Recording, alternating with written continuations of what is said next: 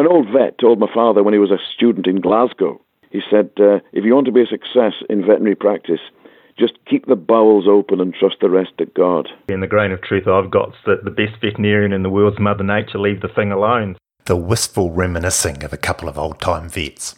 James Herriot and All Creatures Great and Small evoke memories of old style vetting. Many of us would have read the books or seen the old television series filmed in the 70s. As is often the case with good things, there is a new television series based on the books that is bringing a whole new generation in contact with vetting in the Yorkshire Dales. Just as they are redoing the television series, I thought I would redo an old podcast I recorded a few years ago. Now, most of you will know that James Herriot was a pseudonym, and the vet who wrote the books was Alf Wight. I was lucky enough to catch up with Jim Wight, who was Alf's son and a veterinarian as well. We start off discussing the world of James Herriot, which is a tourism attraction come veterinary museum that is located in the old original practice in Thirsk in the UK. Unfortunately, as I record this, it has just temporarily closed due to the new restrictions brought about by COVID. You are listening to the Vet Podcast, presented by veterinarian Dr. Brian Greger from New Zealand. Join us as we discuss pet health issues from around the world. In the small town of Thirsk in Yorkshire in the UK, there is a very popular attraction called the World of James Herriot.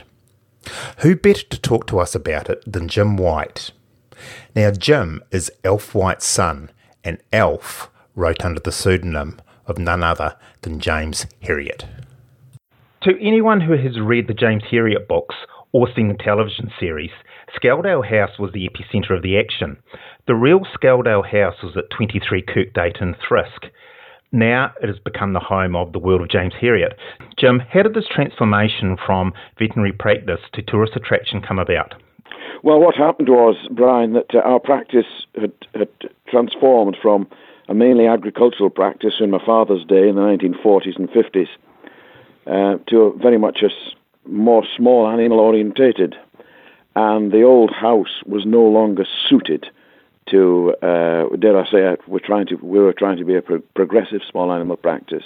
That, coupled with the desperate situation of parking vehicles outside, meant that we had to really vacate the building. And the practice now has built a a new one, purpose built practice, on the outskirts of Thirsk. When this happened, the local district council decided they would purchase this premises and make a tourist attraction in the memory of James Herriot. That is how it started. If I was to visit 23 Kirkgate, what would I see? You would see the, the practice uh, premises, which doubled as a family home, because I lived there as well as a small boy. You would see it as it was in the 1940s up to the early 1950s when we left the place. Uh, you will see the old family stuff, family heirlooms of James Herriot's family. You will also see uh, it's it's a it's a really the only museum in the country that is one dedicated really to veterinary history. Um, you'll see lots of placards on the wall devoted to the history of the veterinary profession, there's lots of ancient instruments that they used to use in those days. Um, you'll see a film um, about James Herriot. You'll see a biographical department depicting his life, his ups and downs of his life. In fact, you can spend anywhere between two hours and about six hours in there, depending if you want to try and read everything. There's also a department dedicated to, to the kids because trying to reach out to the younger generation some of whom, of course, weren't brought up with James Herriot as we were. Um, all little games they can play, practicing to be a vet and see what the knowledge of animals and farms are and so on. It's a very entertaining place. One of the pictures that I've seen is with a girl with a, sort of a classic veterinary pose of her hand up the back end of a cow. So obviously things are, are quite interactive there. What would be your favourite interactive segment of the whole shooting box. Well, they all love that one. They love putting the hand up the cage. You know, it's a funny thing, isn't it, Brian, that people think vets spend the 90% of the time with the hands up cows' backsides. Um, which, of course, we don't. The practice doesn't do so much now because it's, it's it's ultrasound. but Nevertheless, the public think this is a. I, I would add, however, that in the Yorkshire winters when I was a young vet, uh, being a hand, having a hand up there on a really cold day was nice and warm, you know. but uh, this girl is, has a hand up. She's they're practicing see, to see if they're strong enough. There's a calf's foot in there, basically. It's a calving situation, and there's a calf's foot. They're going to see if they're strong enough to to calve the cow, and they seem to love this. Now, were the TV shows actually filmed in this building? No, no, no. Nothing was filmed in the building. Well, they couldn't film in our building. It, was a working veterinary practice because they were they, were in the 70s and early 80s, the late 70s, early 80s when they were filming All Creatures Great and Small. Well, they couldn't come to us. Uh, we were we were a, a, working, a very busy veterinary practice. Um, most of the indoor stuff, the filming of the indoor stuff, was down to a place called Pebble Mill in Birmingham, in the Midlands, and other veterinary surgeons were involved there. So you actually worked out of this building? Yes, yes. So what what do you feel like now when you actually enter the building and see it dressed up in its finery as it as it was so many years ago? Well, it's very, it's very nostalgic, Brian. To be quite honest, you know, it's uh, I've got used to it now because we've been in the place so often. There are so many visitors from all over the world coming to the world of James Herriot, um, and my sister Rosie and I, uh, we help out and we show we show them round the place and give them some of the inside stories about the James Herriot stories, what the real the real events were, and and yeah, when it was first opened, it was very nostalgic indeed to see a place where I used to be a small boy, you know, and uh, all coming back to life again. Yeah, very nostalgic. Jim, I've always been fascinated by old veterinary instruments. Yeah. Now, it looks as if you've got a great exhibition of old veterinary instruments.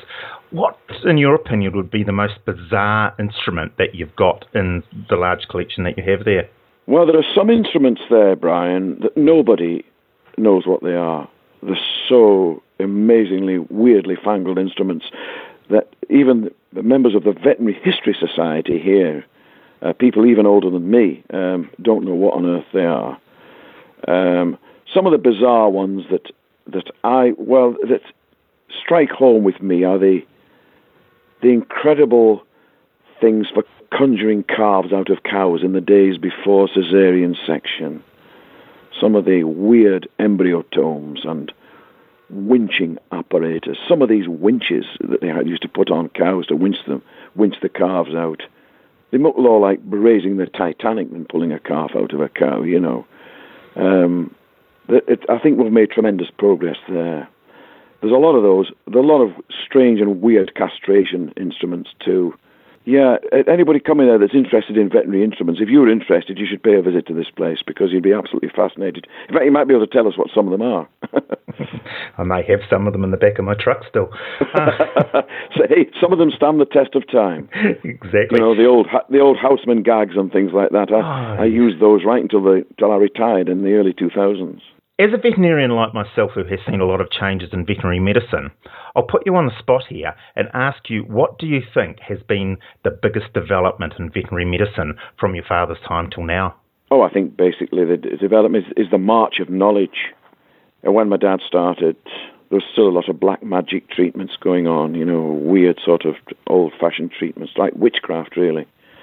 I think the development of drugs like the, the antibiotics and the corticosteroids and all the wonderful advances in anesthesia, together with an awareness of our customers, the farmers, they've become far more knowledgeable in looking after their animals. I think these are the great developments in veterinary practice. Uh, I don't know how what it's like in New Zealand, but another development that has happened has been a tremendous upsurge in small animal practice in this country people preparing to spend so much more on their pets, on their animals. So a lot of practices are now very much small animal orientated, and I think that the knowledge that's, that the, we've accrued over the years, the tremendous developments, um, technical developments in veterinary practice, and the development of special, specialist centres, doing things like um, working on on ophthalmic stuff, you know, the taking out cataracts and and doing hip replacements and these type of we never heard of in my father's day. These these development of these big specialist centres, and it can only be good because we're dealing with an ever more demanding public, aren't we? Rightly so. They, they, they pay for our services and they expect the best. I look at my practice pharmacy now, and it's got so many drugs in it, they're both human and veterinary. And I think back to when I qualified, which was over 30 years ago now, and medical arsenal was only a fraction of, of what we have got now. What was the situation in your dad's time? Well, of course, this is the day before he had any antibiotics to treat infections. And so they were putting things like mustard plasters onto calves with pneumonia, and uh, and they were putting diesel oil onto animals with skin diseases, and all this sort of weird things. In fact, I remember he used to tell me that with horses with colic, they used to stuff raw onions up the rectum of horses with colic, you know, this sort of thing. My dad used to like these cases because he used to take the onions out. He used to cure them by taking the onions out. But uh, then, then suddenly, of course, the way it's changed, he suddenly had the modern drugs. And then overnight almost, the vet became the magician with the needle. There were great days for the vet there, the magic man with the needle. You know, these days have gone. So th- these old treatments that they're using, the onions and the, and the mustard poultices, did they work? I think some of them used to used to work. There always was a little bit of um, truth in some of these old uh, and logic in some of these old witchcraft treatments. I mean, if you look at the world of James Herriot at some of the, the stands in the old pharmacy, some of the stuff, the, the stuff they used to drench down calves with, with husk parasitic bronchitis, mixtures with ether and turpentine and arsenic and all these things. I mean, to, half of them used to kill the patient, let alone the worms. Uh, some of them used to work, especially the castor oil. You know, I don't know what it's like in New Zealand, but the old fashioned farmers here, a stoppage was the worst thing an animal could have.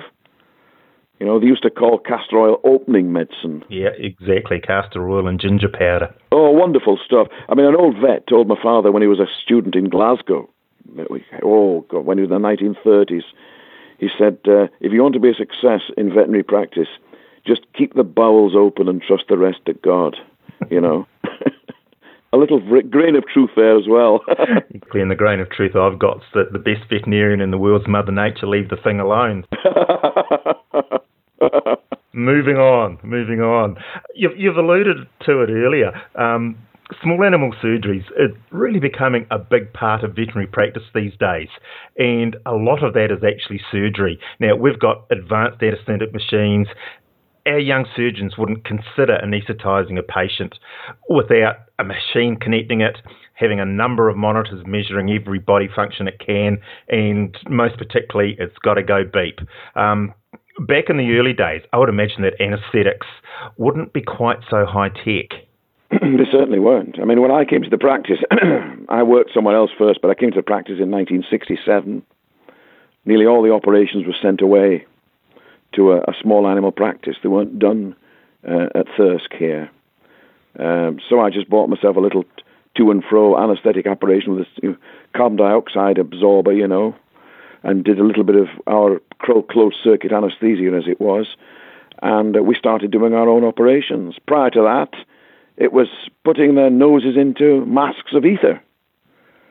Uh, I mean, you could smell the ether down the street outside our surgery, just an open mask.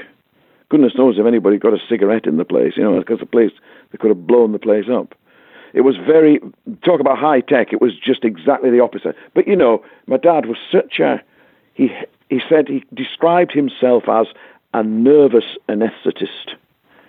And whenever I was operating or he was helping, he never took his eyes off the animal. You know, this is what used to worry him. He said all this high tech stuff that was coming in. He said, nevertheless, you've still got to watch your patient. Because if it stops breathing, you've got to do something. so he was very good that way.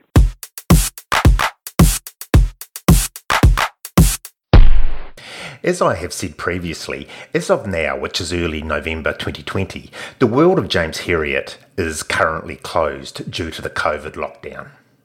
I've put a link to their website on the Vet Podcast website, which is vetpodcast.weebly.com. Even though it is closed, it is well worth checking out online.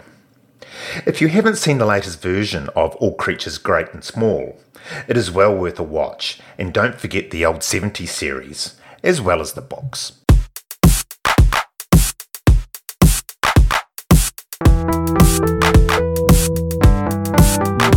To find us on Facebook, Twitter, or Instagram, just search at Vet Podcast and like us while you are there. Subscribe to us on your usual podcast player, and if you enjoyed the podcast, please rate us on your player and share us with your friends.